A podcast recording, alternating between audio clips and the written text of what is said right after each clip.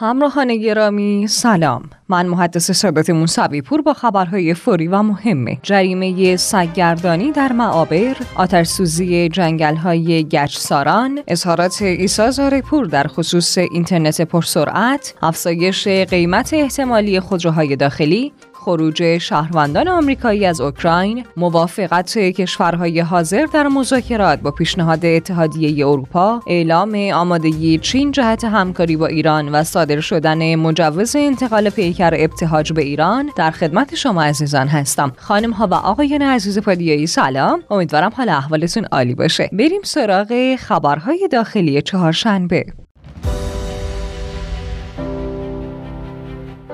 رئیس پلیس پایتخت در خصوص سگگردانی در معابر اعلام کرد به تازگی طرحی در ورودی بوستانها در حال اجرا است که از ورود سگ به بوستانها جلوگیری می شود و این طرح در بیشتر بوستانهای پایتخت در حال اجرا است همچنین در آپارتمان ها نیز اگر شهروندی از حضور سگ دچار ناراحتی و ترس شود می تواند به سامانه 110 اعلام کند و قطعا پلیس در این زمینه اقدام فوری خود را انجام می دهد. روز دوشنبه ساعت 16 آتش سوزی به جان مراتع و جنگل های گشتساران افتاد و تا ساعت 20 به کوه خامی باشت رسید و بیرحمانه این منطقه حفاظت شده را از بین برد و پیشروی کرد. به دلیل وزش شدید باد شعله های آتش فوران کرد و تا کنون تلاش جنگلبانان محیطبانان نیروهای بسیجی و مردمی برای مهار بیفایده بوده است.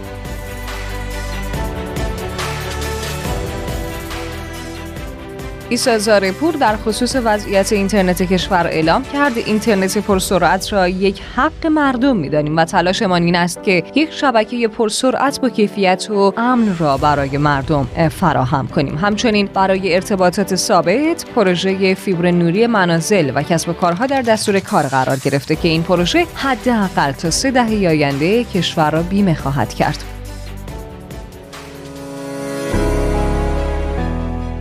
معاون حمل و نقل وزارت سمت تاکید کرده که دولت مجددا قرار است مجوز رسمی افزایش قیمت خودرو را به شکلی متفاوت صادر کند. یعنی فقط در خودروهای زیانده افزایش قیمت خواهیم داشت. همچنین قرار است خودروهایی که تولید آن برای خودروسازان زیان دارد گرانتر شود که استناد به اظهارات مدیران سایپا و ایران خودرو همه خودروهای این دو خودروساز زیانده بوده. اما در این میان برخی از خودروها نیز نسبت به باقی زیانده تر هستند. مانند سامند، تیبا و پژوی 206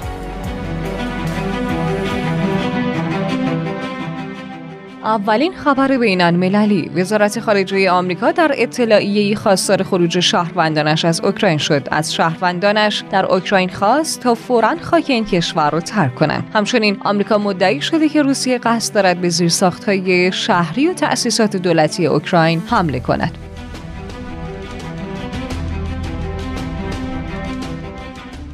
جوزپ بوریل مسئول سیاست خارجی اتحادیه اروپا در خصوص موافقت کشورهای حاضر در مذاکرات با پیشنهاد اتحادیه اروپا اعلام کرد. پاسخ ایران به پیشنهاد اخیر اتحادیه اروپا درباره توافق هسته‌ای معقول بوده و بیشتر کشورهایی که در مذاکرات هسته‌ای با ایران حضور دارند با پیشنهاد اتحادیه اروپا که هدف آن حفظ توافق هسته‌ای 2015 است موافق هستند. اما من هنوز پاسخی از آمریکا دریافت نکردم که در طول این هفته انتظار دارم دریافت کنم.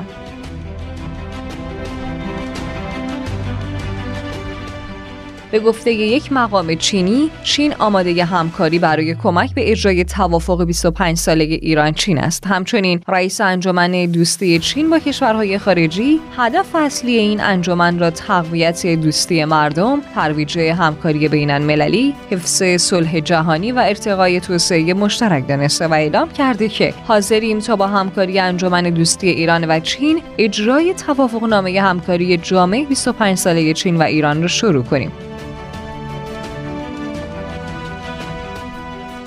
شهرام ایران بومی کارشناس حقوق بین الملل و آشنا به دادگاه مربوط به تعیین و تکلیف درباره پیکر مرحوم هوشنگ ابتهاج شب گذشته خبر داد که دادگاه با پذیرش اسناد و مدارک خانم یلدا ابتهاج و برادرانش مجوز لازم برای انتقال پیکر شاعر و ترانه سرای معاصر مرحوم امیر هوشنگ ابتهاج به ایران را صادر کرده است.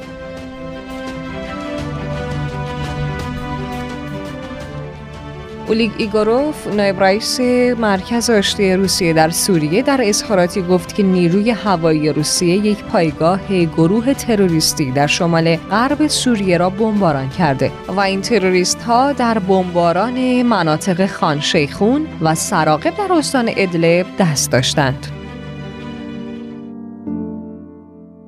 اولین خبر بهداشت سلامت و کرونا. عین اللهی وزیر بهداشت در خصوص پیشتاز بودن ایران در مهار بیماری کرونا تاکید کرد و گفت در اسلام اگر پزشکان به تکالیف انسانی خودشان عمل کنند شغل بسیار شریفی است و پزشکی در دین اسلام بسیار مورد تاکید است. ایران جزو شش کشور برتر دنیا در مهار کرونا بوده و در حال حاضر با 50 میلیون دوز واکسن ذخیره این آمادگی را دارد که واکسن های ایرانی را صادر کند.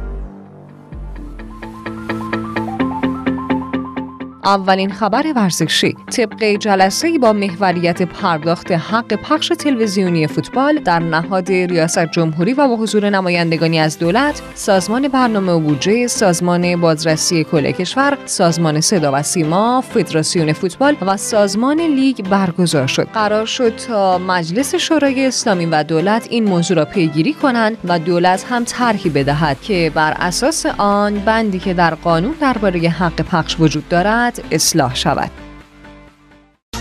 وزیر ارتباطات در خصوص اینترنت رایگان دانشجویی اعلام کرد اگر قرار باشد به دانش آموزان و دانشجویان اینترنت رایگان بدهیم باید بودجه آن از قبل پیش بینی شده باشد و تا کنون چنین چیزی اتفاق نیفتاده شهردار اهواز که با شکایت شهروندان اهوازی مواجه شده بود با رد اعتراض شهرداری توسط دستگاه قضایی به انفصال از خدمت محکوم شد.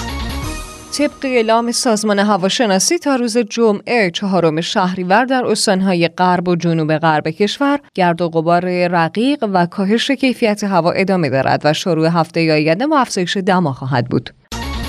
رئیس کانون بازنشستگان تامین اجتماعی تهران در خصوص زمان پرداخت ما به تفاوت افزایش 38 درصدی حقوق بازنشستگان اعلام کرد عقب افتادگی پنج ماه گذشته قرار است از مهر ماه به مرور پرداخت شود.